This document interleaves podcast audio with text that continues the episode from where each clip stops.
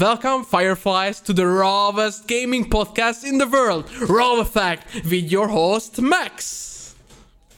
And myself, Hello. Benza. Thank you, Max. Uh, so today, we are back with the second part of our previous podcast, which is only focused on The Last of Us Part 2. And this uh, part will only contain spoilers and basically will focus on only the story and narrative of the game. So if you are not interested in uh, Last of Us 2 spoilers, turn it off right now because you will be disappointed and your gaming experience will be completely destroyed. So I warned you, do it now. But other than that, let's dive right into it, Max. Yeah, like you said, uh, the leaks happened. They spoiled that Joel's gonna die in the end. And if you're still here and you still want to play the game, we just destroyed your in experience. it dies in the freaking beginning, dude. Yeah. All right, so people hate, hate, hate that he dies in the beginning. How do you feel about it? Hmm, I kind of hate it too. Well, I okay, I I'm okay with him dying uh, overall. I'm not super against it, but I feel like the way he dies is just the most annoying. It ruined the character for me. Like, okay, okay, uh, let, let me get this out of the way. He's like a super experienced person that has been there since the freaking outbreak. He meets a fucking girl, saves her. uh, They introduce with their real names. They don't have their guns out, and they think they're like, "Hey guys, this is a bunch of new people in a closed room that I don't know at all."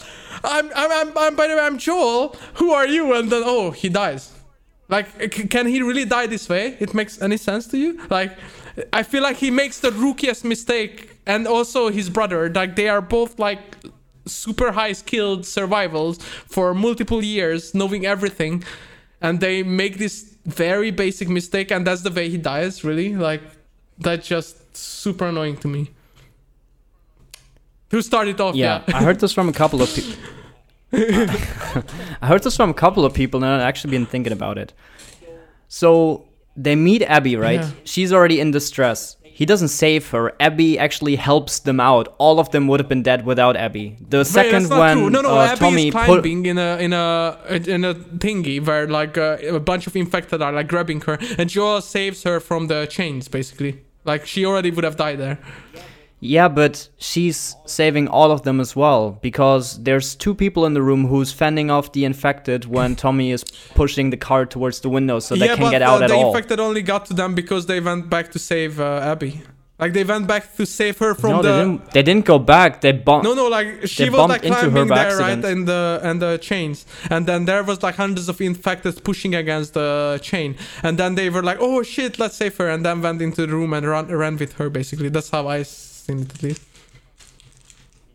Hmm. I remember that she was like attacked by the fence. All the people were like grabbing towards her, and Joel just pull, pulled her out. So he was Mm-hmm. Yeah, already we don't there. really know I think if they, they were both back. there because yeah, it was. they were there, but we don't know if they went back to save her or just like were exact same spot. You know what I Alright. mean? I know what you mean. All right, so let's move on from there. So they're completely surrounded. There's no way out. The they can't unrun them at all because they are also running behind the horse. So there's no way to get away. The only solution is that they can go to the cabin that Abby suggested. That is literally the only way out. So at that point they're already locked in. Then they get through the gate. There's a bunch of people standing there already shooting. If they would have said, "All right, uh, we're gonna start a fight with them," they would have lost immediately and would have been shot in the head. Joel already let it slip that his name was Joel before, so Abby already knew Wait, that wait, wait, he no, was like when- Joel because she. Well, she does. They don't just get to a camp. It's no. It's more like they are already safe, and then she's like, "Oh, let's go to our camp, which is close by, basically." And then they say, "Oh, let's just go." No, no, no, no, no, no. When they go to the camp in the cutscene, there's infected from every angle chasing behind Yeah, them. but they could have escaped any other way. That's why they're way, all at the gates. That's why they throw the Molotovs at the gate. Yeah, but I think they could have just escaped any other way. It just was like organized that they she has her friends there, which oh, which is okay that they go that way. I think it's just they had their guards so down and they didn't like do like they weren't like precautious at all or or like care at all basically, which is very weird to me. No, they they had to go there because the blizzard was destroying everything and they would have never made it back to their next save point safely. That's why they couldn't run the infected and the house was the only safe spot. I, And I as soon that, as the gate closed- like they were already They fucked. always they and always the thing is, they weren't dude. they weren't like they survive everything, dude. But they weren't dumb either. Uh, so Joel already let it slip that his name was Joel. So that was fucked already before they got to the camp. And then they go into the room, and Tommy is already taking a spot at the side because there's people just surrounding them. So he already knows that they're kind of screwed. That's why he's suggesting they should come back with him to the camp because at least there they have like proper defenses. If they try anything there, Tommy and Joel are safe.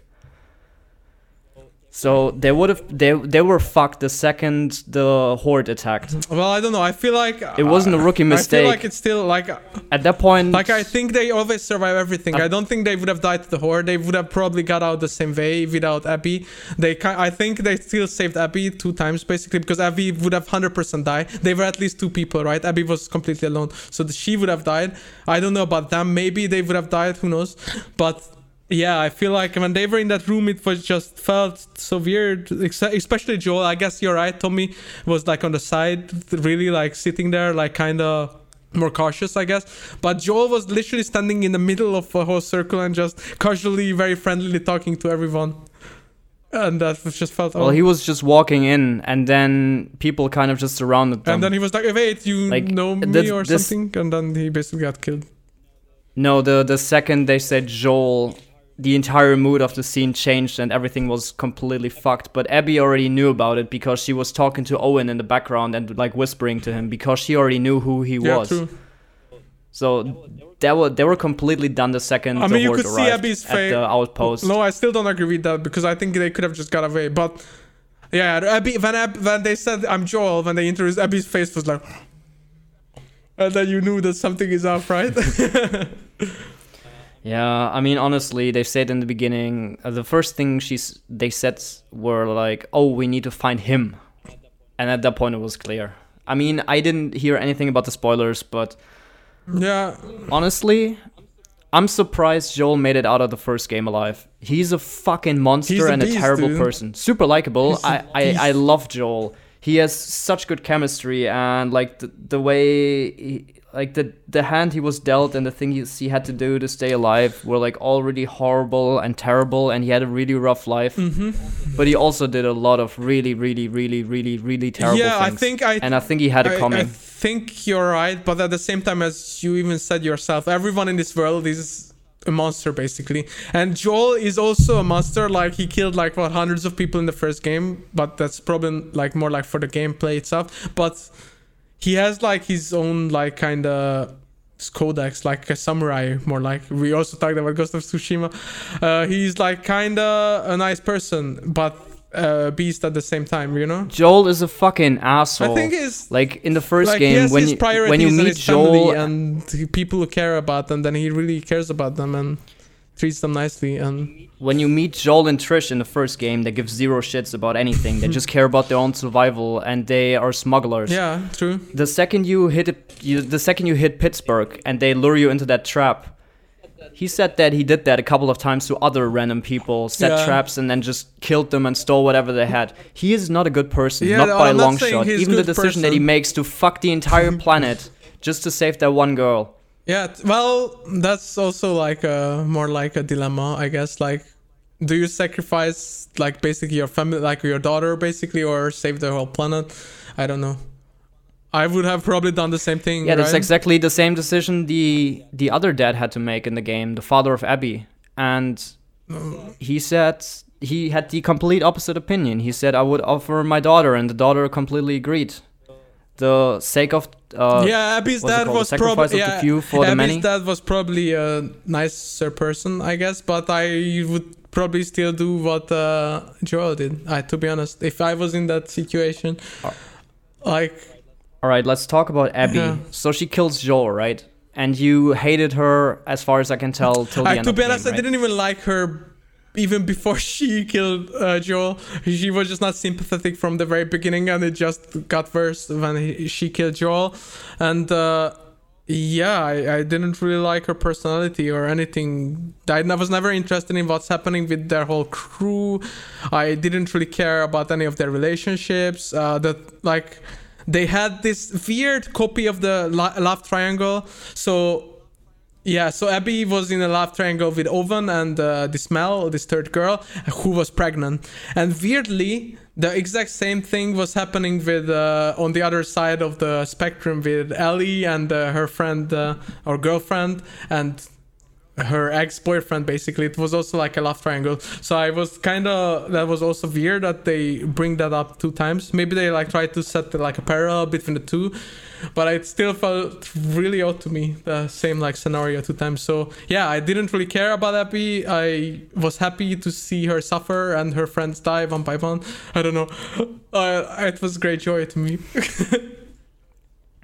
Hmm. all right so basically the entire structure and the the narrative is that fucking hatred is toxic and there's like vicious circles of just revenge going on in that game. Yeah, that's so what the whole game is about. Basically, I could sim- it's weird bit. Halfway through the game, you play as Abby, right? And they reveal why she killed Joel in the first place. Mm, yeah.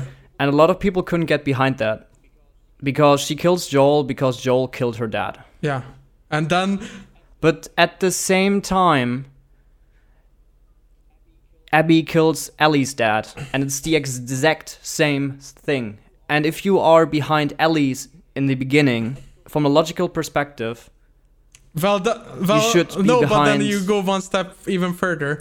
That uh, uh, Abby's dad is killing Ellie, so Joel kills Abby's dad. Then Abby kills Joel, and then Ellie wants to kill Abby. So it's really a vicious circle. Everyone just wants revenge for everyone, basically. Joel kicked this entire thing into motion. That is like the beautiful irony no, of it all. Uh, the, the, no, like the last cut, no, no, no. The the last the last cutscene of this game is literally him saying he would do the same thing all over again, yeah. save her and save everybody. If Joel so at the end of part 2, there's only ever one survivor. If Ellie survives, Joel has to die because if all if Joel saves Ellie, Abby is going to kill Joel because he killed her dad. Joel saves uh, Abby. But if what? if Joel survives and lets Ellie die. But why Joel would, why, why, would Ellie die? What do you mean? If in the first game they she lets Ellie die, you mean? Uh, no, no. If he saves Ellie in the first game, he's dead. Because of the ripple oh, effect. Oh, because then Abby wants to kill him, right? Exactly. But if he lets Ellie die, then he will live, but Ellie is dead. So there can only be one survivor. Well, in a way, unless Abby is not in the picture, yes. yeah, but Ab- Abby is in the picture. That's the whole point. That's why she's in this game. That's why she's such a major narrative character. Okay, but at the same time, okay. And I honestly like, think would that it even be alive for Joel if she, uh, he let Ellie die? Like he lost his daughter, he lost his family. He was already super depressed. Ellie was like the only thing in his life he cared about, and then he chooses to let her die because of a greater good that he doesn't really care about. So then, like, then he dies basically as well there already. So then no one survives. So let me ask you this: What's gonna happen to Ellie after this game? What? She can't play the the one thing that ha- the, her last connection to Joel, her fingers to play the guitar, are bitten off, so she doesn't even have that anymore. Well, but she has kind and of she basically family was. Which we don't know what happened to, which was kind of like left open, right? She gave up everything for the revenge. We don't even know where Dina yeah, is. Exactly. She could have gone anywhere with well, that kid. we know that they are. They didn't That's... get like killed or anything because the bed sheets were like nicely put on the bed and her stuff together. So they like left on purpose. But we don't know what happened. Yeah. So, this is what I'm saying about the parallels. So think about it, right? So, Joel kills Abby's father. Yes. Abby kills Ellie's father. Yes. Then Ellie kills Abby's friends. Then Abby kills Ellie's friends. At that point, everything would have been fine. Yeah, but wait, uh, Ellie killed Abby's like friends she, she, no, no, no, no. Helped, let me finish. Let me wait, finish. But Ellie only killed Abby's friends because they were there torturing Joel as well. Like I don't think she would have killed them if they were not there. Like they were kind of part of this. I think Ellie just killed them to get to Abby in the first place. She didn't even kill any of them. She killed only the one person, which she tortured to fucking death while she was infected. just to get out where Abby might be. Yeah, like her main goal was Abby for sure, but I, he, she wanted to kill all of them, like hunt them down one by one. Basically. Yeah, but if you really think about it, right? If you compare Ellie when she confronts Abby, oh my god, they're, uh, the, the, that their names yeah, are so close is throwing me off so hard. She confronts her, wh- wh- which part? All right, so at the point at the aquarium, right? Ellie is already like so far gone that she just kills everything in her way to like get her fucking revenge. Exactly. How is this any different from Abby in the beginning of the game? I'm not saying it's She really left different. E- Ellie left all of her friends behind to go after this one person. She didn't care about Jesse. She didn't care about Tommy. Dina was in the fucking uh, theater. What did Abby do in the beginning of the game? She left Owen and left everybody in the house before they even could make a plan just to make a run for it and see if she could kill Joel. Yeah, I know. Like they were both obsessed with revenge, basically. It, and that's why I'm saying that there's always like parallels set between them in the game, even in weird ways, like the love triangle thing. It's not weird. It makes perfect sense. When Ellie is at the end at the farm, right? She has everything she ever wanted. She has a lovely No, she girlfriend, She wife. She has a kid. a She has a farm. Like she only loves Joel truly, and she doesn't have him because this girl took him away. Well, she has PTSD from the moment when, Joel got or just killed, yes. guilt and vengeance and survivor's guilt. Yeah. Yes, but she leaves everything behind that she ever wanted to like take revenge on that But person. did she ever say How this any different from Abby when you look at the like, like No, not the family, but if you look back at the flashbacks of Abby, of Owen and her just having a time at the museum, and Owen really loves her, like throughout the entire game, and even wants to get back with her in the end for a reason. But, um, like, it makes so much sense. She's basically throwing everything she has away to do the training, get buff, and to take revenge as well. Just to go on this narrow minded path of just destroying everything in her way to get to the killer of her yeah, dad. that's very true, and they are both the same. It's the same thing that Ellie Yeah, does. I know. The entire first half of the game, I mentioned it a lot of times in the in the podcast in the normal episode. Like the first half of the game throws me off so much because there's zero character development. All the characters that you go through, like you see the people that killed Joel in the beginning, but you don't see their faces properly or they don't have any Yeah, you don't even know who and is you like who, go from location exactly to like they're just saying Yeah, the name and you don't even know who You- that is. Yeah, I no idea. Exactly. And you go from location to location to kill these assholes, and you don't even know who they are. You're basically the predator, and you just want to get it fucking done and Yeah, kill them. it's almost them. like you have this And list of like, names such and you just go and want to kill each of them. That's why. That was my problem with. I, I even said in the last podcast that kind of all characters lost their meaning for me, except Joel. Joel was only kind of stupid in the beginning, but yeah. But uh, that's why I don't like Ellie that much anymore. Ex- exactly, like she has basically nothing of Joel in her except the very last scene, uh, not last scene, but like the last fight, basically, when she has some humanity, but she's just a monster, not caring about anyone, just not even literally a human. Like she's barely the cute, okay, not so cute girl. She was always a badass, but you know, like she just deformed into this one monster, only looking for revenge and not caring about anyone. And as you said, it's basically the same as Abby, yeah. Perfect. That is exactly what I wanted you to feel. That's exactly the point of the first half. I kept asking myself, like, it would be so easy to have, like, the people that you're trying to kill, like, humanize them, give them some lines, let them show up. It's so weird that Abby never shows up again in Ellie's campaign right until the end. Yeah.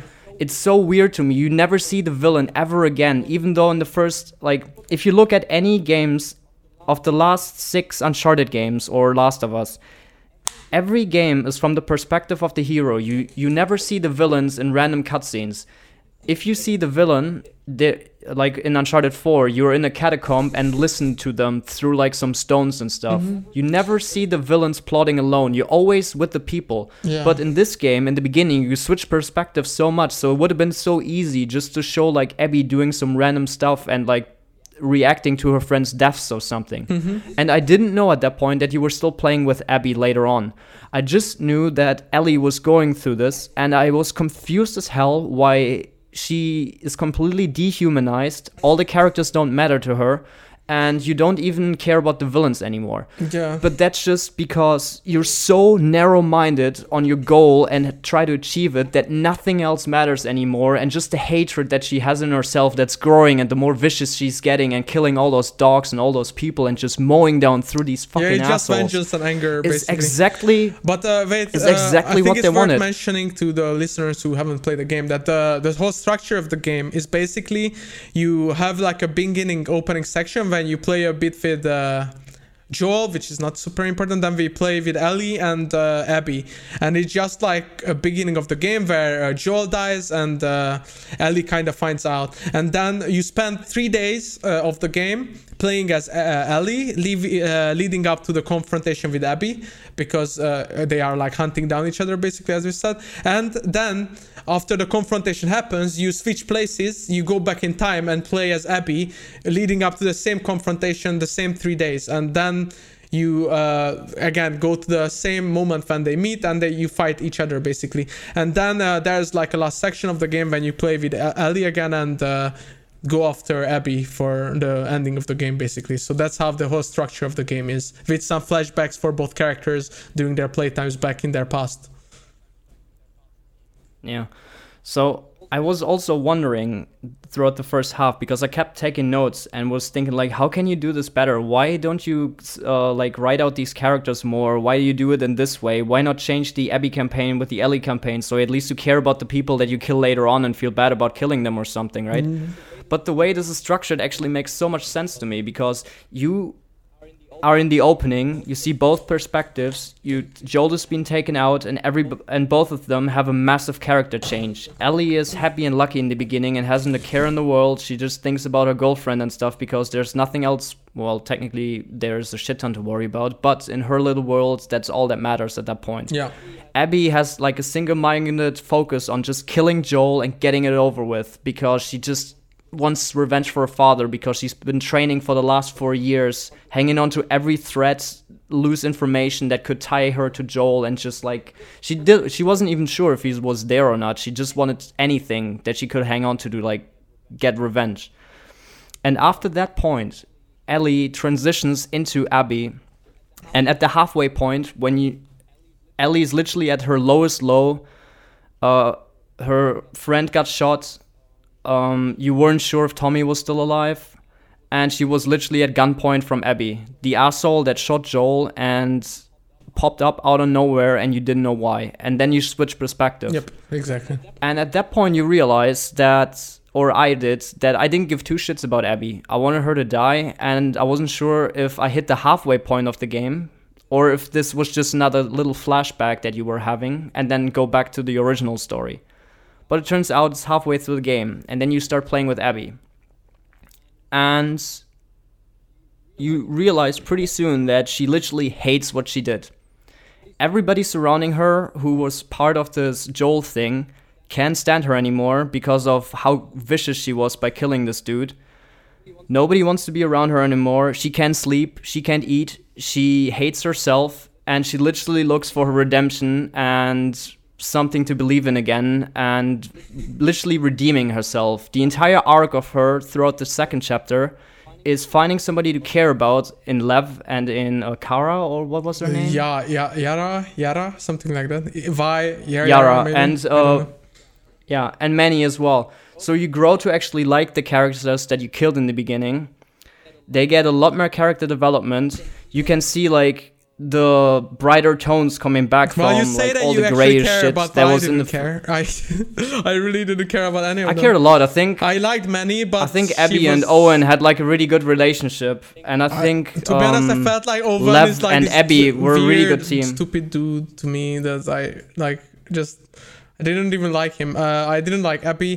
The only one maybe I liked is Mel because she was kind of like the nice person, and then I liked these uh, two uh, scars, which we should uh, definitely talk about. That uh, the game has this. Uh, basically this new faction uh, called Scars, or what was it? What's the long version? scars. That, yes. that was like a longer version of that. Uh, Um, Scar, so s- I- I um, yeah, I don't remember. Sar, Sar, Sa- Saphirites, so 50 I think. Yeah, and sounds wrong, Seph- but Sephirites, yeah, I, I, think. And they, these are these fanatical uh, religious people uh, believing in like a, a woman that did miracles and has like teachings, kind of like Jesus, basically, but in that age and in a female form. And then they, uh, no, yeah, they said she is. all they believe in is that the pandemic was a make a wake up call that all the technology is bad and that you should go back to your old Yeah, but ways. they believe in the teachings of this one person who did miracles. They said, like, she literally mentioned that she is doing miracles, and they have statues of her literally resembling like Jesus, basically. And like whole drawings and pictures of her, like the saint that died like a martyr. yeah, n- yeah, in some way. Yeah, and then of course, it was like, like a random lady- that uh, you uh, turn away from modern technology and and like yeah, what you just mentioned, basically. That's also part of it. Yeah, it was some random lady who just wrote some books who grew in a cult, and then the dude who was running the Seattle city. Um, so everything was run by the government, and then they took over, like basically the wolves. Yeah, so the wolves are I've- the I've, like there was uh, two double- sections again. The wolves are the some liberal rebel liberation front, uh, Yeah, liberation. Washington Front. Liberation Front, I guess, and the what was the other Fe- Fedra, right? Which was the army think West- basically. West Coast libera- West liberation, Coast, whatever. Could be. Anyway, the Liberation Front took the city over, and then in that city they grew like little cult, and then they killed that lady as a martyr, and all the cult followers like fucking doubled and tripled because she died as a martyr. And do you think and this is not they, like a uh, call to obscured- Jesus, literally, like dying as a martyr after making miracles happen and being like this? I think is literally referring to Jesus in this setting. Like it's your, uh, like your faith restored, the one good person, the one that you can look up to and uh, pray to, and has his own teachings, and you follow it. I mean, I didn't really give a shit because all I did was just literally living off the land, which is a smart move in my opinion. Well, like they, all they, the they, fraction they have their island basically, right? the like their own island, which is completely separated, and they are kind of safe there and living in their own little. Did you realize what that island was? No, what what was that? That was part of Seattle because uh, Seattle got flooded. That's the part with the Space Needle on it. That's why the Space Needle is there. Oh, okay. It's like half the city got flooded. That's what the island is. It's like the little part that was like higher Mhm. up. Oh yeah. It was so cool. That was a pretty pretty cool idea. Um, yeah, but uh, you have four factions, right? You have Tommy and Jackson, who basically live like uh, cowboys. When you like go through the city and they have like their cowboys, um, yeah. like bars and like horses and yeah, cowboy hats and saloons and that kind of. Yeah, then then you have like the marauders and the militia in the city in the stadium that have like their crop fields in the stadium and live in slums and stuff. Then you have like the people on the island, the religious ones or whatever, that have like an entire island built out with crazy cool houses, living off the And that was land, living cool. like they really said they cool have like lives. a few thousand people, so not like massive amounts, but yeah. yeah, man, they built an entire crazy cool city. It was literally like a Scandinavia or something. It was really, Yeah, it's really all cool like these wooden there. That was such a fucking yeah. awesome setting. Like the Haven, which is their capital, looks so cool from the distance. Mhm. It was so pretty. Like all these like natural lights And- with torches and like these wooden houses in the distance, like it just looks so good. Yeah, and then the last um fraction faction was uh the people in Santa Barbara, basically bikers and stuff who took over like a resort and caught random people as slaves and had them work in the fields. Yeah, I, shit, wa- I, I was, was wondering really what's up up. with that. Like first, I thought they were like uh, catching girls, especially for like raping them or whatever. Then I thought they are like eating them or something, but then they are just like having prisoners. You never really found out what they exactly do, right? Just like working them. Oh no, you do find Really? out. I, Yeah, they were working the fields. Like when you uh, approach the compound, you can see all yeah, the can see prisoners coming from like walking the and fields working, and, they say that they're like uh, getting tomatoes and shit right, yeah, in notes. But like, is that all that they were like? They were basically doing like um, slave labor, right? yeah, exactly. okay, that. Yeah. It's pretty fucked up, but it's so cool to see like all these people living in this post world and see how they're like trying to survive and stuff and building like these little groups with like their own rules and identities and stuff. Mhm. Yeah. Uh, But then there's Abby who alright, doesn't so care about anyone. like here, she, Abby you know, does she care about a lot of everyone. Uh, she bet like first, okay, no, she doesn't. Yeah. Who does she like betray? all her friends. Like No. yeah, she's literally okay. she she's part of of this her VLF. Uh, everyone is friends with her. Basically, everyone knows her, and then she's literally killing them for some strangers that she hated. Well, she hates the scars. And also, when her best friends died, That's like the- Manny, for example, who was like one of my favorite characters from that group, she doesn't even like flinch. She's like, "Oh, he died." Like that's it. What do you mean she doesn't flinch? She gets shot in the head and she has to like Yeah, duck into cover, no- and the dude who no was shooting her is still yeah, out yeah, but there's no emotions on her face, or she's not even saying anything. She's like, "Oh fuck" or "motherfucker." Uh, she You don't even see her she, She says "motherfucker." Actually, that's the exact line she says. That's it. Yeah, but you don't see her face. Yeah, of course you can see her. Like there are cutscenes, but like she's not like, "Oh no," whatever. She's just like there and motherfucker, and that was it. Her best friend killed. That would have been even weirder if she would have said, "Oh no." No, I don't know if if, I would've literally stood there and any been like- emotions for her. But like I don't know, uh, the whole character for me was just like so emotionless. I didn't feel anything with her, the whole game. I I don't know. I think she brought in so much more emotion after like I don't know. literally after Joel's death, she re- like tried to redeem herself and get more and more and more and more Yeah, and more right emotions in to like the that- end of the game and got so much more involved in all of the people and actually like you could see her being haunted by Joel and by everything that happened to her and what led up to like her dad's death and everything. Like killing Joel didn't do anything at all. She still felt really dead and Well, terrible inside because of and that all the decisions that she made with Owen Yeah, Hmm? she felt bad because of Joel after that. Basically, she also got traumatized by what she did. Basically, yeah.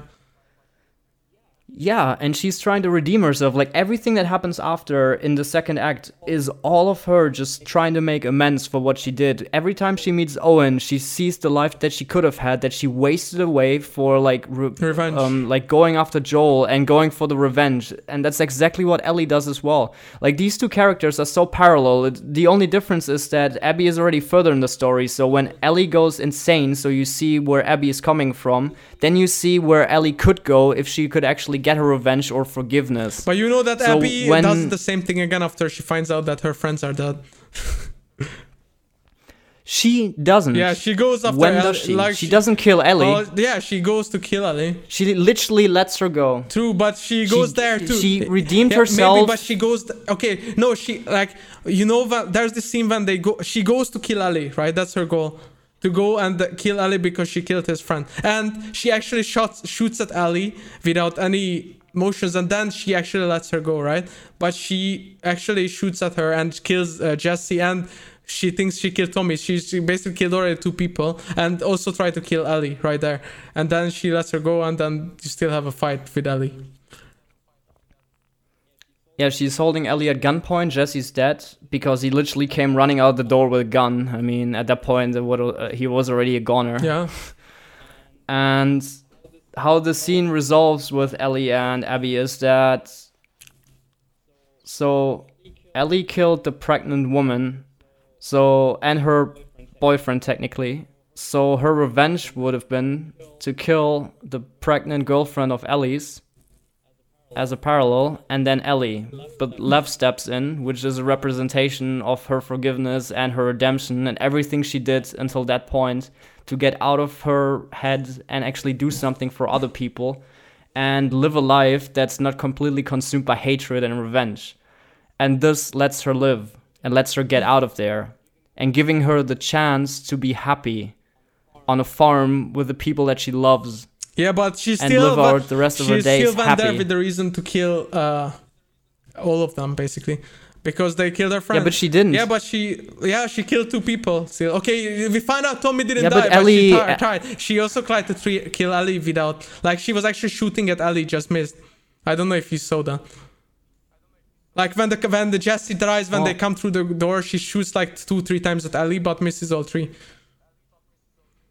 Well, I mean, honestly, how many does she know are Oh, in the there? way, does uh, she know Ellie's oh, gonna it come? reminded me of something uh, funny actually. You know, there's a scene when uh, when Isaac comes, uh, who is the boss of uh, her basically, and uh, and Yeah. she drops her gun away, right? Like they say, oh, drop. Like she puts her gun away, and the next scene you you fight, obviously, and you have your gun back. I just noticed that that's like a little funny, not continuance in the game. Oh yeah. I don't think you thought about that. That just reminded me of that because that's what Ellie does basically. Also throws the gun away at that part when they confront. Yeah, I know. She puts the gun on the Yeah. table. Yeah. I mean, yeah, makes sense. But the problem is that you keep your guns. You don't switch them like a uh, first-person shooter. So in first-person shooters, when you get captured or something, you lose all your guns, so you have to pick them up again. But the problem there is that you can't just like drop your pistol somewhere because you Yeah, I mean, I understand why they did it like this. It was just weird to see that you just drop the gun away. I mean, there would have been a workaround that you can find the pistol somewhere else again, and it's like slightly better or a different model or some Mm. Yeah. nonsense. But yeah, yeah, that's a bit weird. I agree. Yeah. But like, don't you think that she's third on like just because she find this one girl and boy that she could get her redemption in, but while while we are she is trying to get to redeem herself as a good person uh, because all the sins she committed basically. And she also getting a bit more spiritual through the think- journey. And just because of that, then she still kills all the soldiers that she was like friends with. And just to save the other two people. Like it's just a trade-off again between two things because she doesn't believe in something personally. She just betrays her previous faith and turns their, her back to her personal uh, agenda. Just to redeem herself, she kills a bunch of friends basically. And they even call her a traitor. She like would've- everyone recognizes her. She would have been like every soldier you meet is like, "Hey, Abby is there," and she's just killing them, right? She would have betrayed them either way. Honestly, like Owen accepted the kids and the scars. Like the scars hate the kids. Um the only way where she wouldn't have betrayed anybody would have been if she shot herself in the head at that point. If she would have betrayed the kids, then she would have betrayed the kids. If she would have betrayed the wolves, then she would have betrayed the wolves. And she tried to like negotiate with them. She She, didn't try to kill them at all. She even put her gun on the floor, so she was yeah, that, disarmed oh yeah, at that, point. when she the only yeah, reason why wait, she survived At that point, she was held at gunpoint by five other soldiers with Yara, the other girl, dead on the floor. They thought she's dead, but she wasn't, and that's why she kind of, I think, submitted. But before that, she already killed soldiers from that group. No, I think. No, I she think didn't. yes. nope, no, Are no, no, no, no, no. You don't kill any uh, wolves before that point. You can, you only go through the island and kill scars. Okay.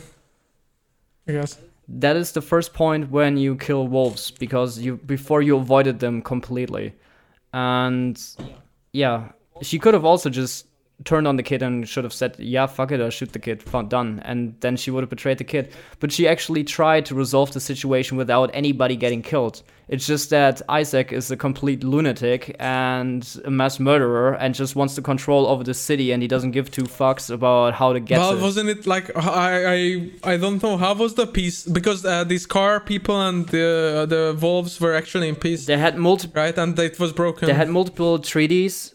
Yeah, they had multiple treaties and constantly like people. It was so weird. If you read the documentation, it sounded like the scars um, Try to have got hurt, and then they sent people afterwards. And then it sounded like the wolves killed specific scars, and then you talk to people in cutscenes, and they said like, "Oh, we uh, shoot, shot kids or something." yeah, like it was never clear exactly So no who one is did really what, right. but it sounded like both yeah.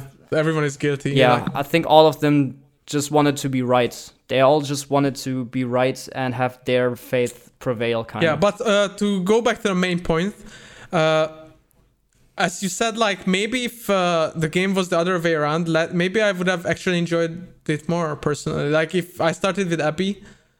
And then with uh, Ellie's part, maybe I would have liked it more, especially if I don't know what happens. Like if I, if it doesn't start with Joel dying, but like maybe leading up to it somehow, and then I, I'm not sure because I'm not a writer, but I think maybe that way I would have actually cared more about uh, their camps and not like through this other half of the game just redeeming herself and learning more about her and her friends and their journey. But maybe if it started out with that, then I would have seen everything differently.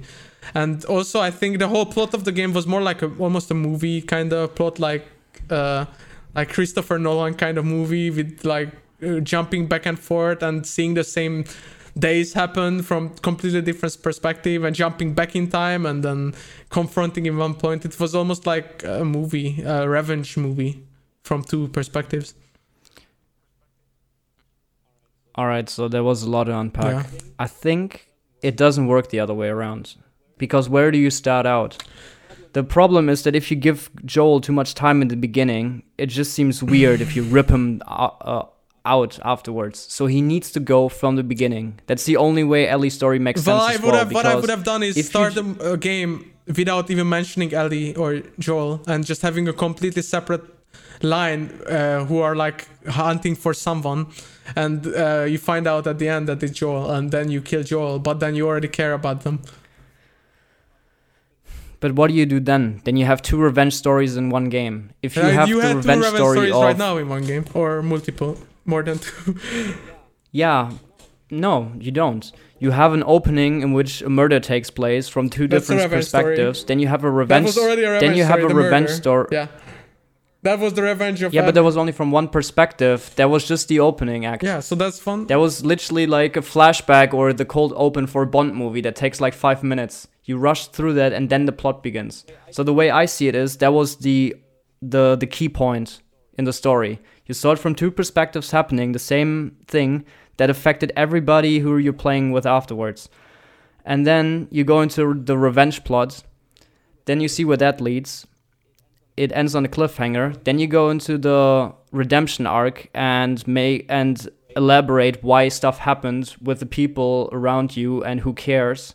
And you first of all, the first one thins the horizon, the second one broadens the horizon and the set pieces again. And then you let them clash at the end. Yeah, but for me, this just If it you- just doesn't work for me with the game. Like, I feel like that's like. A, a, But if you have Abby fall. hunt down Ellie in the beginning, if you have Abby hunt down Joel in the beginning, Yeah. you already get a lot of like. At that point, you have the same story twice because Ellie does uh, Abby doesn't care about people anymore. She just goes off alone to kills Joel. She just has a single-minded approach, just rushes through things to get things done to kill him. Yeah, but I mean, Then then, they would Joel have told the story differently. And then you go like, with- They could have made it like different. Like then you would have like uh, care more about her people and like introduce them a bit more to you and like actually care about everyone there and especially Abby and like how she feels. Maybe with more flashbacks about her past, like a completely different story. And it leads up to Joel killing her dad, and she, therefore she like you find it out somehow, and then you find out that it's Joel, and that's a huge twist. And then you switch to uh, the other side, Ellie, to hunt her down because what she did. I think that would also make sense to me, and then I would actually care about Abby to start off like a whole new per, uh, person, like a whole new character. And this way, but then make it an entire game. Don't make it two points because if if you do the same thing with Ellie literally again, like you travel to jo- uh, to Jackson to kill Joel, then you travel to Seattle to kill Abby. It's the same thing, and you- you're going through the same motions. yeah, but okay, but because like, then the uh, people from Jackson would have been the enemies and the assholes who you're killing all over the game, and you don't feel bad about killing Joel at the end. And then you go all the way back and kill Abby at yeah, the but end. I feel like, like, like there's how no it is right resolution. now, there's like no narrative yeah, maybe, there. but how it is right now, I feel like it just. I think it's just ultimately flawed for me, and I think many other people because you mainly care about Joel and Ellie. That's like basically what you come for. And if you don't get that, then you want something completely different or completely new. But what you get is a story about someone killing Joel, which is basically everyone's favorite character if it's not Ellie. And then you just have this character you hate already, and then you have to play with that character and you want her dead. But you are forced to play as someone you don't even want to play as, and you have to kill go, after like Ellie, who you love, and you have to fight Ellie. Like for example, there's a boss fight where you literally have to try to kill Ellie. Obviously, you don't kill her, but I let my character die because I don't want her to kill Ellie. I want her to die, so it just doesn't work because I don't even want to play as her. I don't want to. I don't want to complete her agenda when I care about the other perspective, which was the from the first game for almost everyone.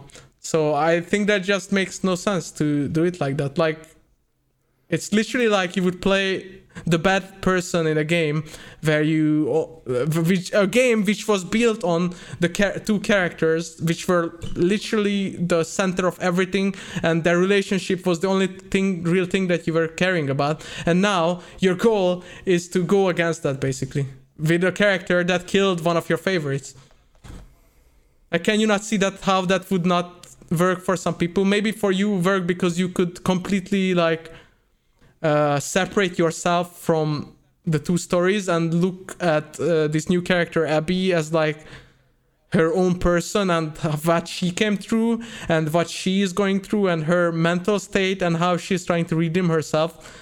But that's because uh, you you can like disassociate these two things. But i think a lot of people can't and they will never do like myself. I would never like her because because of how it happened from the first game to the second game and uh, how the whole game kicked off in the beginning. I don't know, man. Like Joel was never a good character, even throughout the first game. Like the way he treated Ellie and just everybody else around him. He just used people to get what he wanted, and only did like one favor to one friend until he actually let Ellie to get close to him. yeah i don't know like, Like, he's not he a was good an person asshole. yeah we can all agree but no one is and it doesn't and he deserves to die like for sure Yeah, maybe. and i'm the only reason why i can empathize with abby is because she literally went through the sh- same shit ellie did well ellie never I really mean, in regards to Joel. right? other than in in regards to joel ellie had a mom but uh Yeah, and also Ellie. Ellie Yeah, no, also had Ellie had it pressure much rougher. She was- and I mean, like she was the cure, and like that's like a whole nother.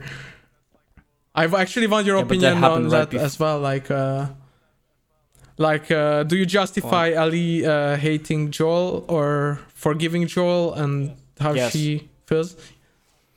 Yeah. So you uh, you understand that she's angry, angry at Joel for saving her. So that's also one of the really smart moves that the game developers did because you have so much so many stretches in the first act with Ellie of just hate and no character development and everybody you meet is just bland shells that the only people who stick out are the flashbacks with Joel.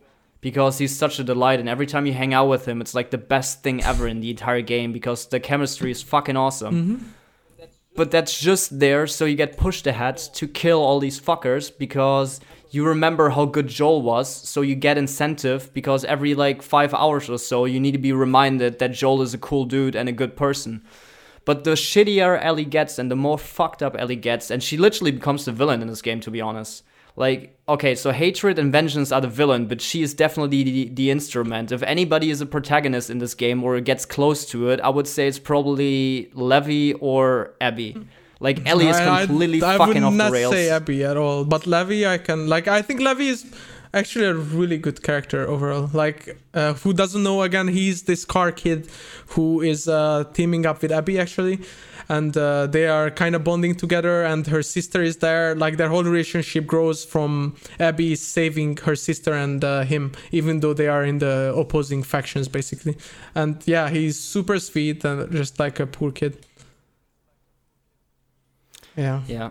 Um, But I would say yeah, that uh, the relationship in the flashbacks with Joel sours like a lot over the first act as well. Like you realize that Ellie just just can comprehend that Joel saved her basically and doomed humanity. And at that point, you don't know anything more because then it switches to Abby, and you don't know the resolution of this thing like till the towards the end of the game when you play with Ellie again after um, Abby doesn't kill Ellie and gives her a second chance at life without hate. yeah, but at the end, Ellie doesn't And kill you Abby see either, how right? good she has it. like uh, Ellie does the same at the end. Like she also lets Yeah. her live and uh, love too. Like she lets them go the same way Abby let them go. So it also repeats itself. Exactly, she breaks the cycle. That's the whole point. Yeah. Like she is if she would have killed Abby and then didn't kill Lev or something, Lev would have come after her and it would have continued forever. the fucking vicious cycle of Yeah. hatred and nothingness and, all and then this probably crap. JJ or whatever the baby's name was would come after Lev and it would just go on forever. exactly. So she broke the cycle. She allowed herself to forgive and thus move on. Yeah, and that was also because of Joel, which was kind of like I I- Exactly, I, I the really last like that cutscene is mirror- Yeah, that ending was super. Like I really like that how that tied up the whole game. Actually, like the whole ending section was really nice. That kind of uh, saved the game a bit for me, story wise. To be honest. So I mentioned I mentioned in the normal review that I like cried twice. And the thing is like both of them were flashbacks with Joel, which is super ironic because he's dying in the beginning and I've been shitting on Joel a lot throughout the fucking review. but um So the first one was when they were at the dance. Okay, so what is really weird to me is that they put out this trailer at E3 last year of like this church dance, winter dance thingy. Mm-hmm. And they almost show all of it except the last part when Joel pops up in it. And they refer to it in the opening so many times constantly, but they never show You it don't know what happened until really. all the way at the Yeah. end. And it's so weird to me that they showed this thing at E3 and already showed all of this. Anyway, so in the end, Joel pops up and somebody's calling Ellie a bigot because she kissed uh, Dina or A something. dyke. And Joel gets in the way and. oh, yeah, yeah, yeah. A dyke. And um, Joel gets in the middle of it and tries to prevent, I think Seth was his name, to Seth, like yeah. go any further and like calm him down. And Ellie just screams at him that he should just leave her alone and stuff. And I really thought at that moment that was the last time they talked I before Joel died because ma- that would have yeah, been the next day. it made day. you think that that was the last moment. They actually put And it that like was- that. I think. that was the saddest thing to me. Yeah. That was like the fucking saddest thing because that set Ellie on the path again to like go to Ellie, Abby and kill her like properly this time. hmm Yeah, that was. Uh, I I actually And- also thought that that's the last moment. I had the exact same thought. It was. I probably made you think that that was the last time they talked because in the beginning of the game they sometimes even refer to like, oh, how are you with Joel? And she's like, oh, we are not so good, you know. And then you think that was the last time they talked, basically. Yeah, their relationship wasn't like doing that Mhm. well throughout that series. And then the last one is literally the last cutscene where Joel is just playing guitar on his porch, and uh, Ellie comes up and they talk about that Ellie should have just died in that hospital, and then she would have mattered. Her life would have mattered. And Joel just stands there and gra- uh, growls to her that he would have if the Lord would have given him another chance, he would have done it all over again. And Ellie says he she can never forgive him for that, Well, she said yeah, but she wants to try. yeah.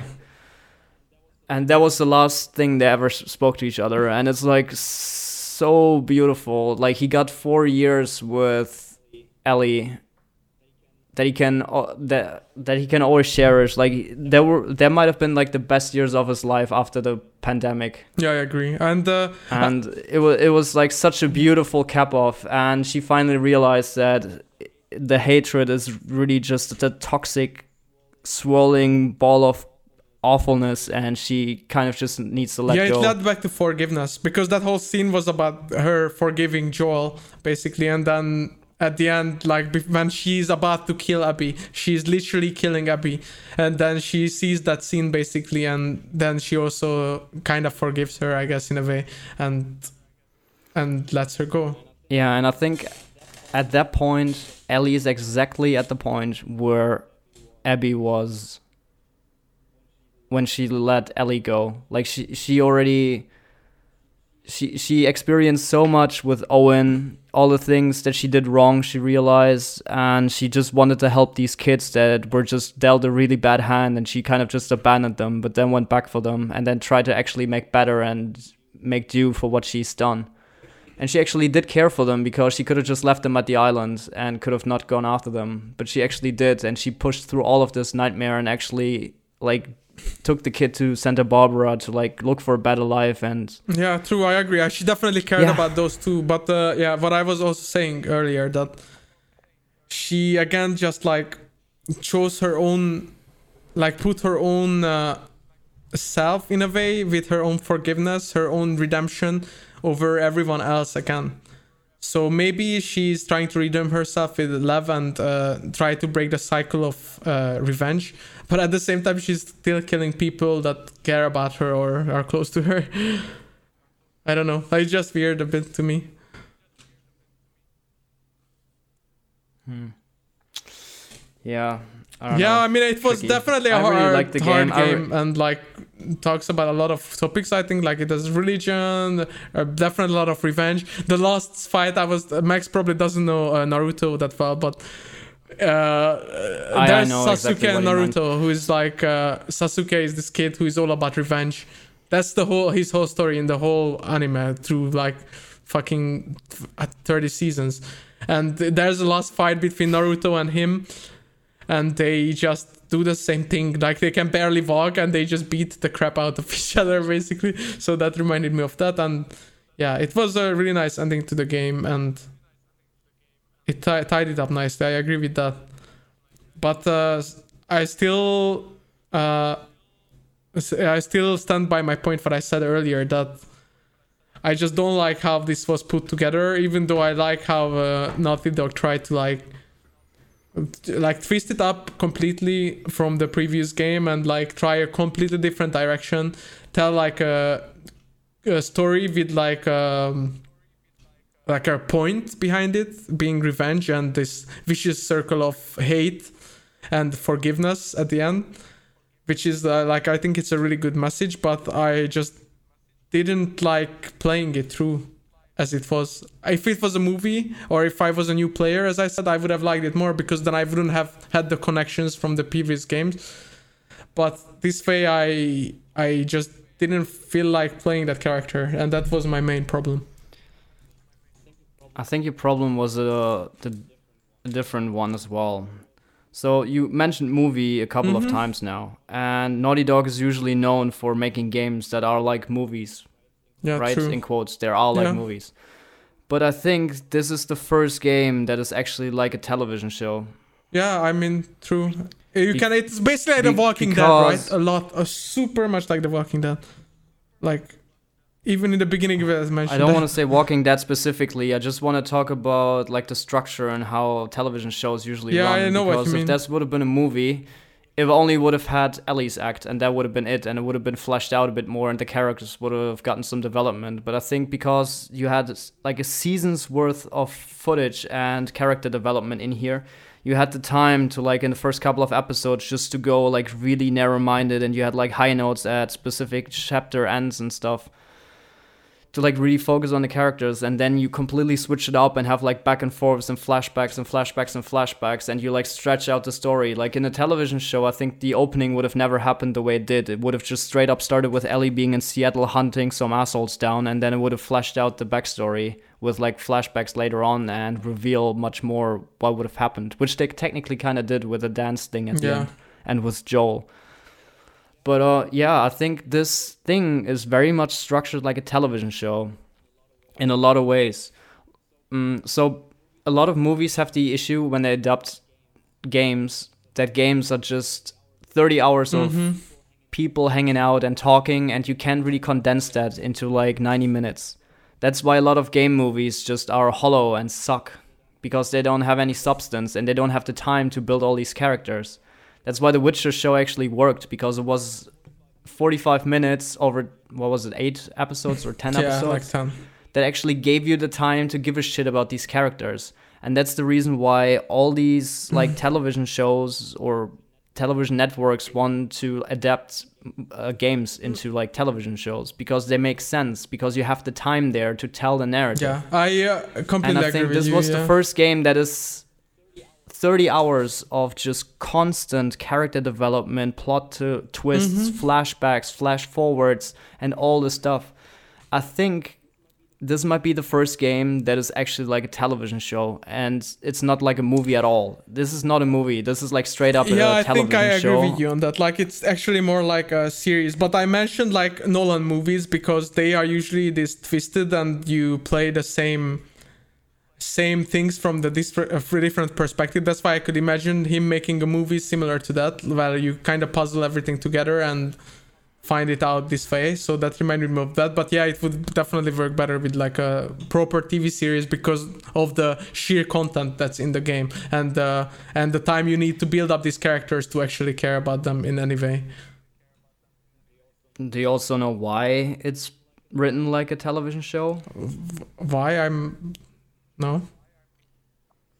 So uh, after they announced that Last of Us Part Two is actually happening, there was an interview with Neil Druckmann, the director of the game, who said that he never wanted to touch the second one in the first place, and the only way they're gonna approach this is that The Last of Us is not just stories about random people; it's always about Ellie and Joel in a way.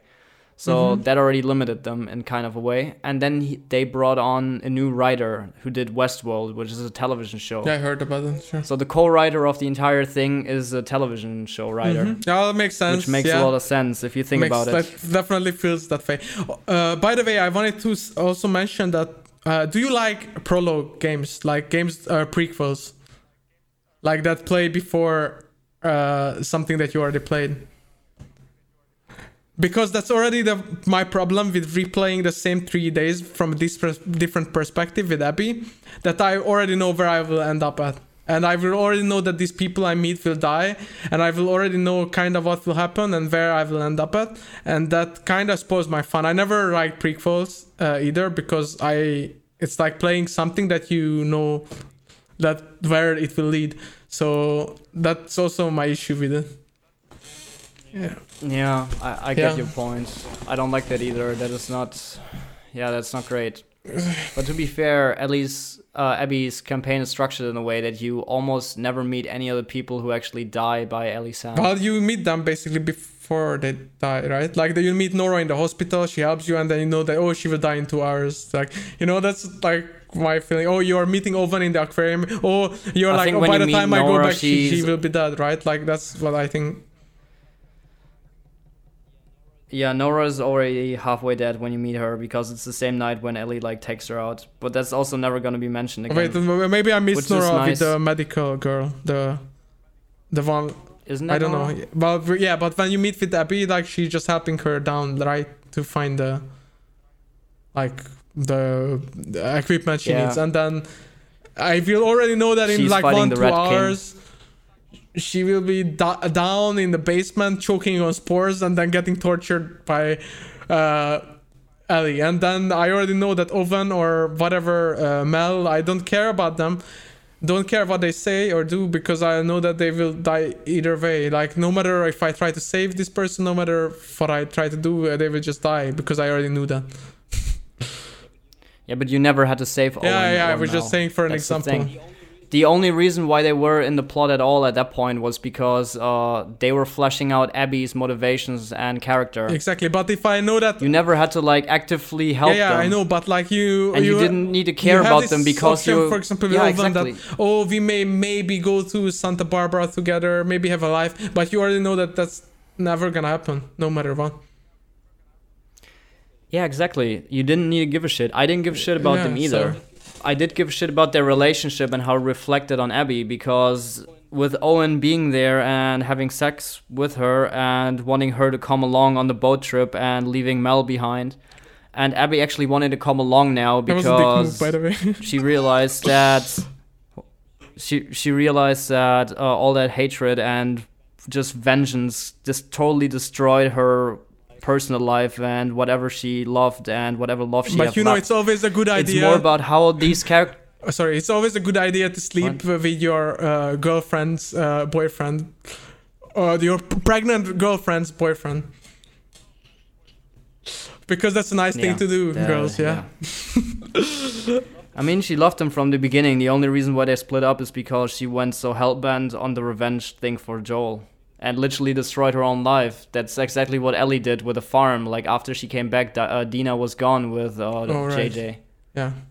we don't, don't really know that's exciting i They would love to like read a comic or something but like i do at the same time i don't want to find out what happened it's nice to have it like kind of open at the end Exactly. You don't know what Ellie does afterwards. Like, is she going back to the Fireflies because she read through all the notes of Abby and is gonna like just offer herself up so she can be killed to cure the planet because she like has nothing left. so you, see her, Her sadly walking her, away she, she- has no fingers she has she has no connection to Joel anymore. She can't even play the guitar. The only thing that gave her hope. Is she just gonna like end it all, or is she actually going after Dina because she finally realized that she can forgive herself and actually move on with her fucking life? I mean, both would make sense, but didn't they say that Abby's that is the only doctor in the world that can do this operation for some reason? I think they actually said that, like he's the only know. one that can do it. yeah, I don't know why.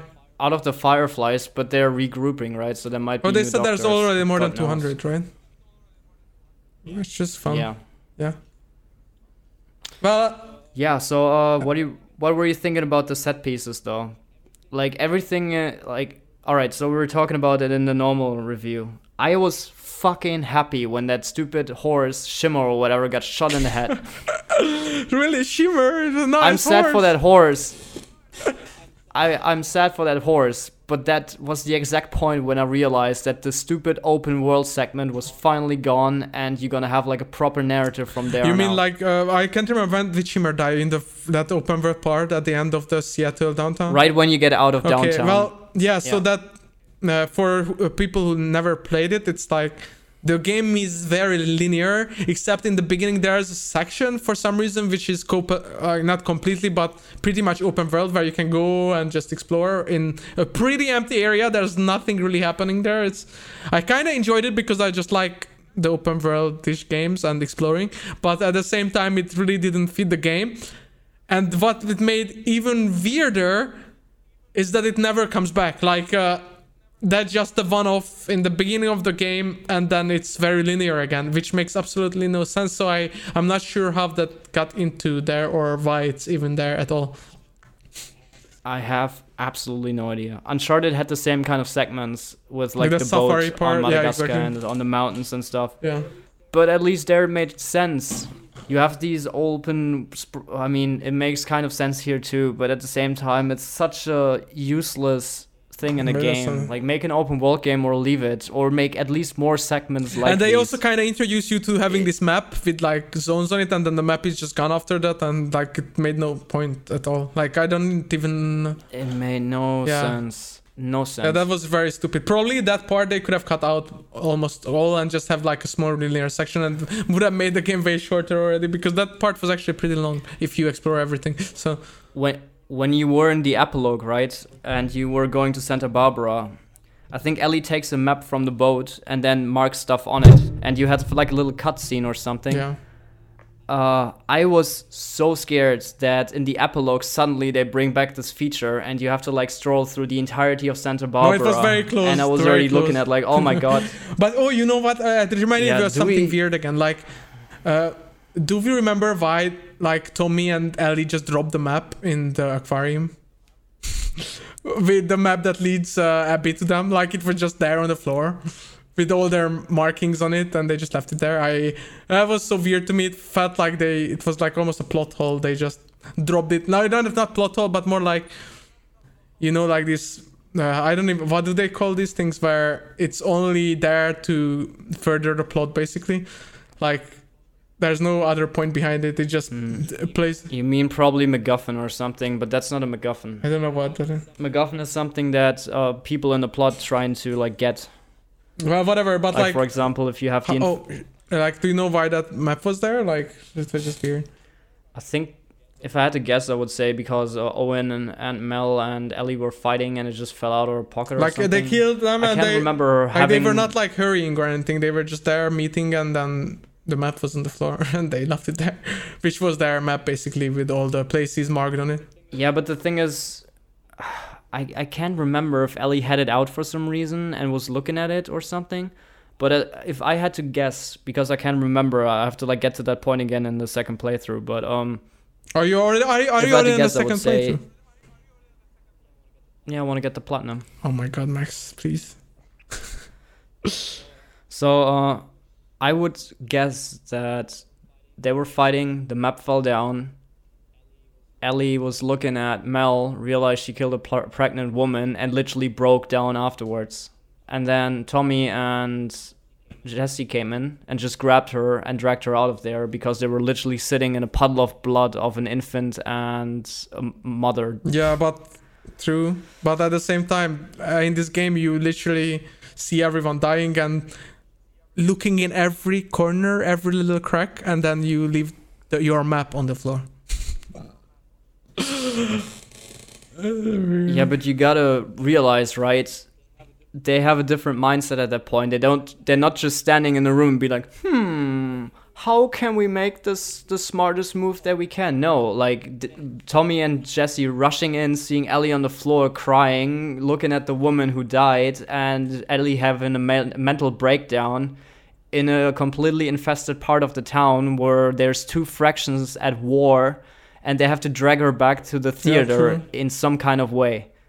So you don't just chill there and try to figure out what By the the fuck's way, going uh, on. You know the point fan they are back in the theater and uh, with Tommy and Jesse. They actually planning to go back home, and Ellie agrees to on giving up on her vendetta, right? Yeah. So she already wants to break the circle there. Like she lets Abby No, go. she's being forced Yeah, to because there's no other choice because Dina yeah, is but pregnant. she could just say Yeah, that okay, Tommy and Jesse takes Dina and she stays. Yeah, look, but no, no, they already established that Tommy and uh, Tommy and Jesse can take Dina because she would never leave without Ellie. That's what they already established before in a cutscene. Uh, and also, Ellie is already back at the farm afterwards when Abby beats her down. And she was on the farm for a while because that kid is already grown and they have like a bunch of uh, animals and an entire decked out house and stuff. So she's been there for Oh, by a the way, while. that farm is And she the most ha- beautiful scene. Like that whole area is like the I think the most beautiful gaming scene I've ever seen. Like that just looks crazy. Yeah, but that's supposed to look like that, so you see what she's actually giving up Yeah, to yeah, go on this path. but I'm just death. made like graphically. It's like the whole area there with the mountains, with the mm, like the pink sun uh, rise or sun, uh, like uh, sun going down. I don't know which one it was. It's just so beautiful and like the whole grass moving, like not the grass, like fields moving. It's just crazy beautiful. I really love that. Yeah. But you can see, like, even after all that time, she, she still breaks down with PTSD attacks and just guilt riddled all over her that she can't even bear, like, being with her family and has to leave to, like, finish what she started. Only when she's actually at the point where she can finish it herself and then move on is the point where she actually stops and but forgives to be honest, her. we like having PTSD like that If is she- normal, right? And she's trying to like probably looking for ways to get over it, but she only goes back because of Tommy because he comes back and tells her the location of Abby and then. Uh, also calls her out that she promised him that she would do it. So I'm not sure if she would have done it on her, her own will or just go to therapist and get over it. Uh, but like you know, like what I mean, like she was kind of. No, I think she would have done it either way. Like she was not really looking for that. Like she was pushed into it. No, I think her having survived a near death experience with Dina and Tommy losing an eye and completely beaten down Yeah. By the way, how did he not die? Didn't her he get shot in the head? Lucky man. j- just just gave her more time with her family and a bit more leeway before going on a hunt again. I'm pretty sure if she would have left the way she did, Well, we don't really know, but uh, yeah, I'm, I'm not sure. I think if she would have left the if she would have left the way she did, two things would have happened. Either she would have immediately gone back after Dina would have been home without Dina to kill uh, Abby, maybe with Tommy, probably without, and would have gotten herself killed, or Abby. I don't know. I don't know at that point if Abby would have But do you back. really think that she would have done it if Tommy doesn't say the things he said? Because she was kind of happy. Like, she was really happy with the baby. She was like kissing her wife or whatever Dina is. you don't know how many panic attacks Yeah, she yeah, had we, we, saw it even in her nose that she had a bunch of panic attacks. But I think that's more like getting over it process than trying to get revenge. I think the only difference that the only difference was that now she actually had a location to go. So you don't think that mattered that he said, "Oh, she promised him and she's breaking her promise," and to Joel basically. Of course, of course, that mattered because that just gave her more guilt. Yeah, exactly. So I. That that just pushed her even more. But I think she would have done it either way. Yeah, it's a good question actually, and we will never know. But like, it's just uh, interesting to think about, like what she would have done if she, let's say, she knew the location of Abby, but Tommy was not in the picture, kind of pushing her into that even more. How many minutes are we in already? Uh, Just yeah, asking. it's uh, one hour and fifteen minutes. So yeah, I think we already said enough to be honest. Anyway. All right. Yeah, yeah. yeah. We we went through it a bunch, and I think we also went a bit in circles. Yeah, true, Um, but it's uh, one thing though that I still wanted to I think, like the circles of hatred and revenge.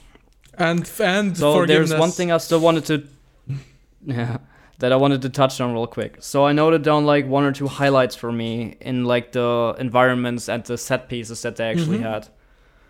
and I just wanted to like call them out because I really liked them, and I just wanted to like go through them quickly. So the things that I really loved was the opening in Jackson in the city itself, and just like hanging out with the characters. That was really cool. I, th- I felt like I wish we just, had more time there, honestly. If you Yeah. stand cl- yeah. It, w- it would have been so nice to spend some time with Joel there because Joel is yeah, in the awesome, winter but- with like all the kids the same playing time- in this uh, westernish environment, that was so cool. I agree. Yeah, if you stand closer to the people, they have like proper conversations and stuff as Mhm. well. It's like really cool. So that stood out to me. Then almost everything in Ellie's campaign is just really. It- It's get it's gets like more dire and dire and dire and darker visually as well, and just really grimy and terrible.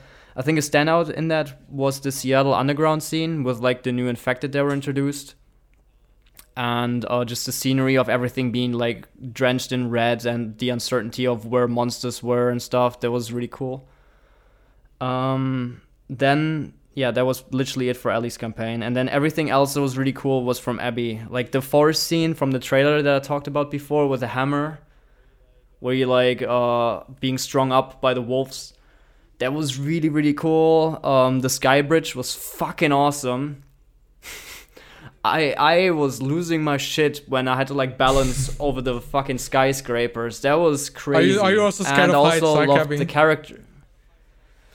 No, I'm not scared of heights, but like that that got my heart like pumping of me falling down and not mo- wanting to mess up and stuff. And also uh, Abby's fear and Levy just like jumping around in front of you was like really funny and cool. Also this the sequence where you like go down the entire tower, like the descent or whatever it's called, through all these Uh, hallways. it was of, like a hotel basically, really and cool. like many floors of a giant hotel. Yeah. Yeah, that was fucking awesome. And then the island was really, really, really, really cool. I was so amazed by how the shift, uh, the the tone of the games was completely shifted to this ancient village, so like just visually how it looked.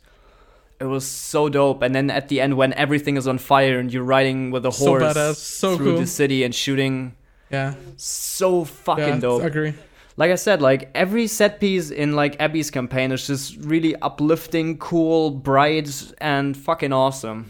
Yeah, I completely agree with you. Yeah. In that part, Abby's uh, Abby's half of the game was way better. I think the places were way more exciting. She went through like uh, all the fun areas happened there. I just like playing with Ellie more. That's the only difference.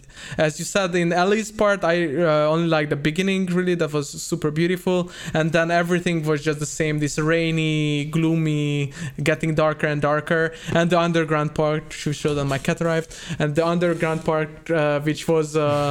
Which was actually a creepy part of the game and then you met the new ai which we never even talked about the shamblers i think.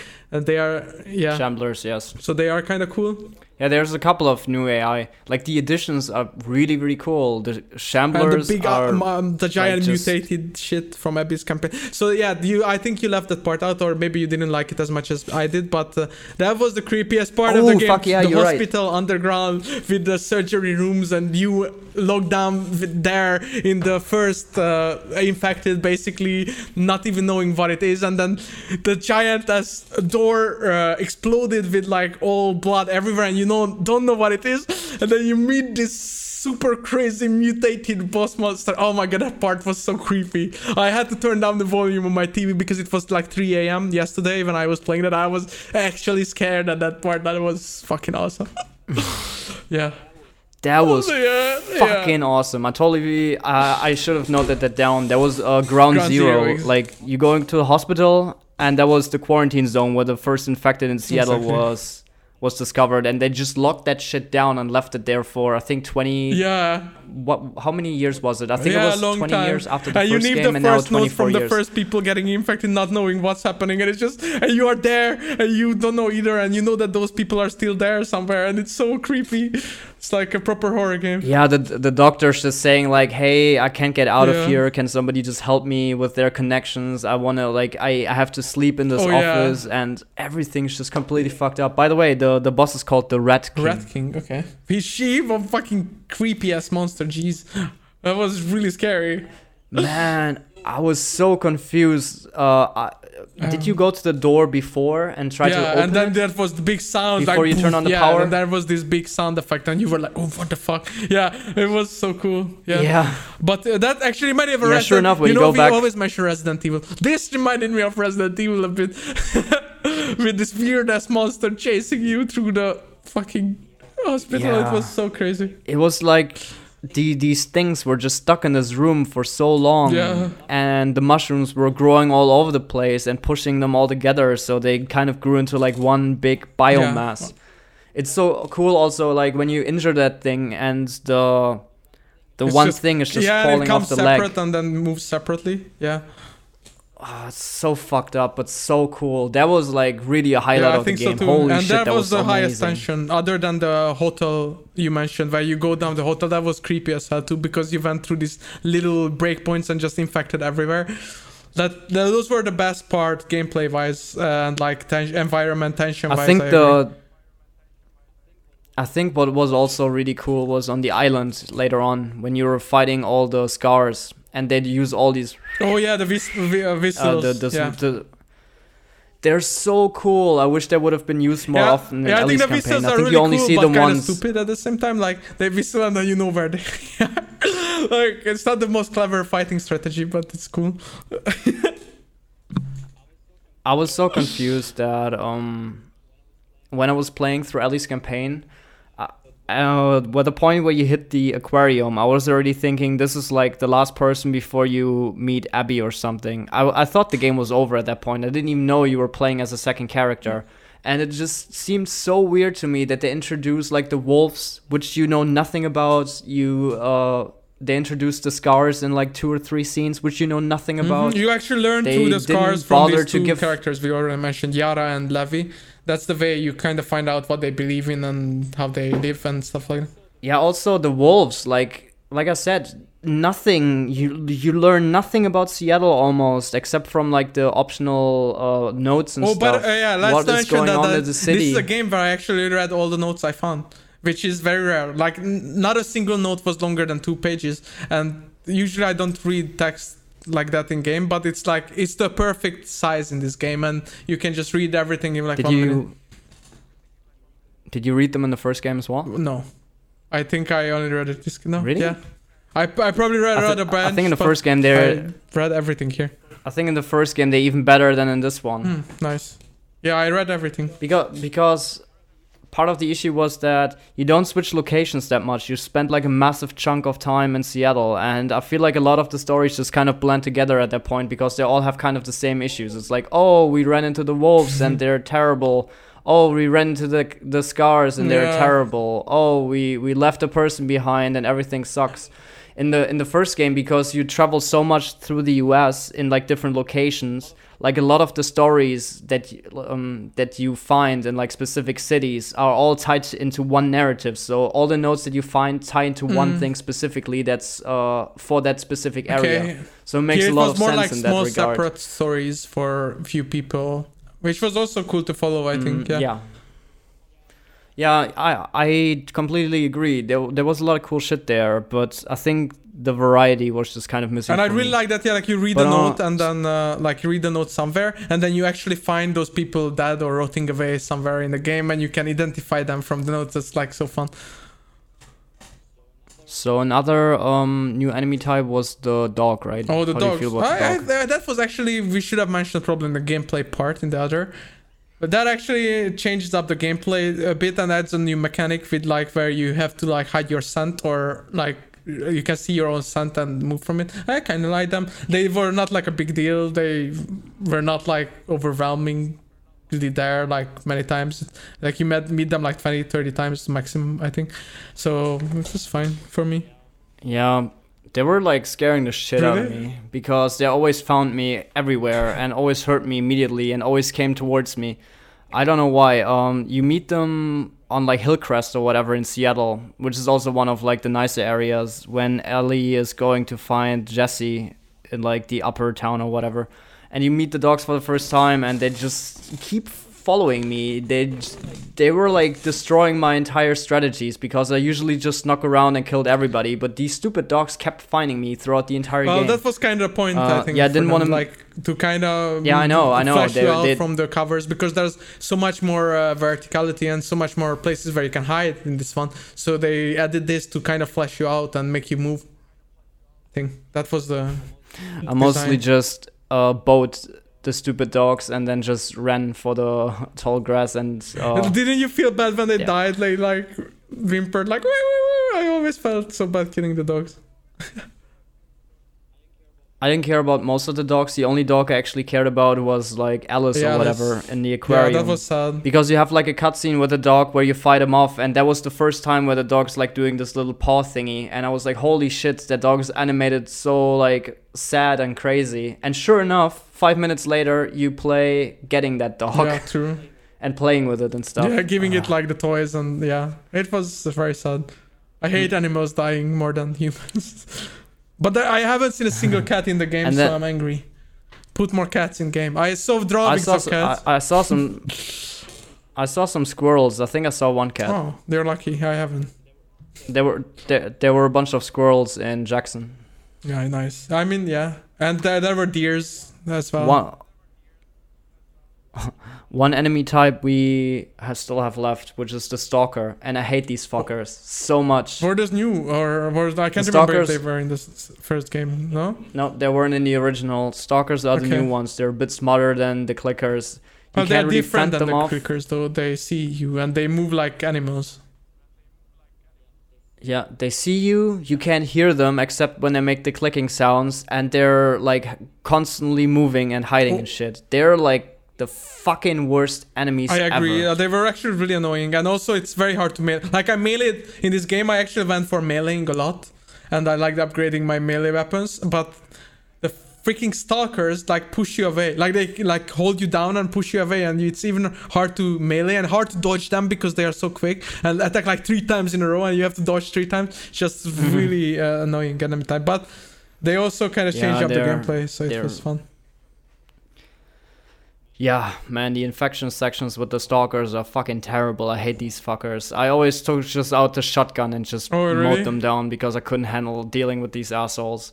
Like there was no point in like hiding and like going through it slowly because as soon as anybody saw you, all these stupid things kept rushing you. Yeah, I mean, yeah, they are they are really annoying. I agree, and very quick, and also a- attack from like behind you. Like you don't even know where they are and just jump out somewhere. It's just so creepy. And they also run away. Like if you take your gun out and shoot at them, they freaking run away and then come back. Like that's the only AI that does that in the game. Fucking worst. I swear to God. Yeah, but I think we Yeah. talked enough, uh, Max, about this. Uh, one and a half hours, just pure spoilers, basically. And I still haven't eaten. and It's uh, half one, like so after midnight already. Thank you, Max. I welcome. literally had no time to eat because of Last of Us today. Like I after work, I instantly played it, and then I instantly went to talk about it. like four hours. Nice. Totally yeah, worth it was it. was fun. All right. I'm pretty sure we went like through the narrative so many times and we both said like what we were both Mhm. thinking. Uh yeah. Where do you land on the game like now? Did it change anything talking about well, it? well, I, I understand your uh, points completely, and uh, I I mean I agree, and I can see that a lot of people would think uh, like that way, and it would make it a way better game, and that's why I even said for new players as well, if they don't know the background and don't care about the background, uh, then they may be uh, compelled to see the whole game like you more. Like a story about revenge think- and hatred and a vicious circle. Yeah, I think for fans of The Last of Us, the best thing they can do is not replay The Last of Us before playing this. Like the time that you spent between finishing the first game and this one is actually good thing because you're not as attached to Joel as Yeah, that could be a problem for me uh, specifically because I played the first game like one and a half months ago or two months ago. So I don't know. Yeah, I think it might still be too fresh. I mean, Joel is a fucking awesome character. Like every second you spend with him So in this game is amazing.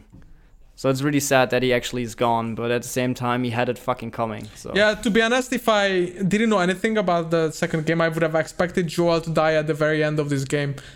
That would have been my guess what they do, you know. But I guess they whatever. It's actually so Yeah. hilarious. There was this one teaser trailer that is literally just uh, the camera pans back from a city. You see like a firefly symbol, and then Ellie's just sitting in a bedroom playing the guitar, and then Joel comes in through the light or whatever, and says, "You you really gonna do this, kiddo?"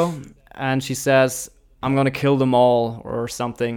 And sure enough, the first billion comments underneath were, "Oh, Joel's dead. She's just doing this to revenge him." I mean, they were right, right? yeah. That was four years ago or something, or three years ago. That was the first thing you've ever seen about The Last of Us. I mean, anybody who thought Joel is gonna live through like more than maybe f- halfway through the game is an idiot. I mean, yeah, but even if it was like, I don't think people expected him to die this quick though. Like he literally dies in like the first half an hour. But I think it would have made the narrative so much worse if you would have lived for half an hour, uh, for like half the game, and then would have died. Well, yeah, how how this game is structured and put together, yes, because it's all built around that starting point basically. So it would have made no sense. Yeah. Joel gives everybody purpose. He's the kickoff Exactly. point why everybody does what they're doing. Yeah, I agree completely. Very true. If you would have like spent fucking half or half the game with Abby just trying to kill Joel, it would have been tedious as fuck. And then you do another revenge story right after, so you do the same themes over and over again. And this game was already really tedious because how long it was. If the if it would have been a quick movie and half the game, and you would have done two revenge stories quickly and with more interesting set pieces, I think personally it would have been still more boring than what we got. But I think it might have would have worked. Yeah, I agree. Bye, cat. Yeah, I'm scared that he's gonna stop the recording, so I have to put him. well, okay. S- Uh, if the cat doesn't, then we should. yeah, exactly. That's that's my point. So I think it's uh, we talked enough for now. And uh, if you guys About have anything to add uh, about Last of Us and tell us how you feel about the game, please let us know in the comments below, or leave us a voice message, or email us at what is the address, Max? raw effect raw effect podcast at gmail.com Exactly. So please uh, message us anywhere. Uh, let let us know again what you think. Uh, let us know what you think. What's your rating? How would you rate this game? Which one of us is right? And uh, let us know if this podcast changed your mind about the game. But we definitely both of us recommend the you- game, and uh, you should probably play it if you haven't. I, I tell you what write the rating in the comments on youtube but please don't spoil a game for other people Yeah, I especially don't write comments on the other podcast with spoilers from this video. So you know that would be very mean. but anyway, thank you for watching, guys. Uh, we gonna be back uh, with some news and probably some cyberpunk in uh, the next week, and uh, we will see how we go from there. You will probably watch this on a Monday or Tuesday, depending how we put out the two episodes, and then we're gonna be back next week. So have a wonderful week. Play a lot of Last of Us, and uh, see you next time. Goodbye.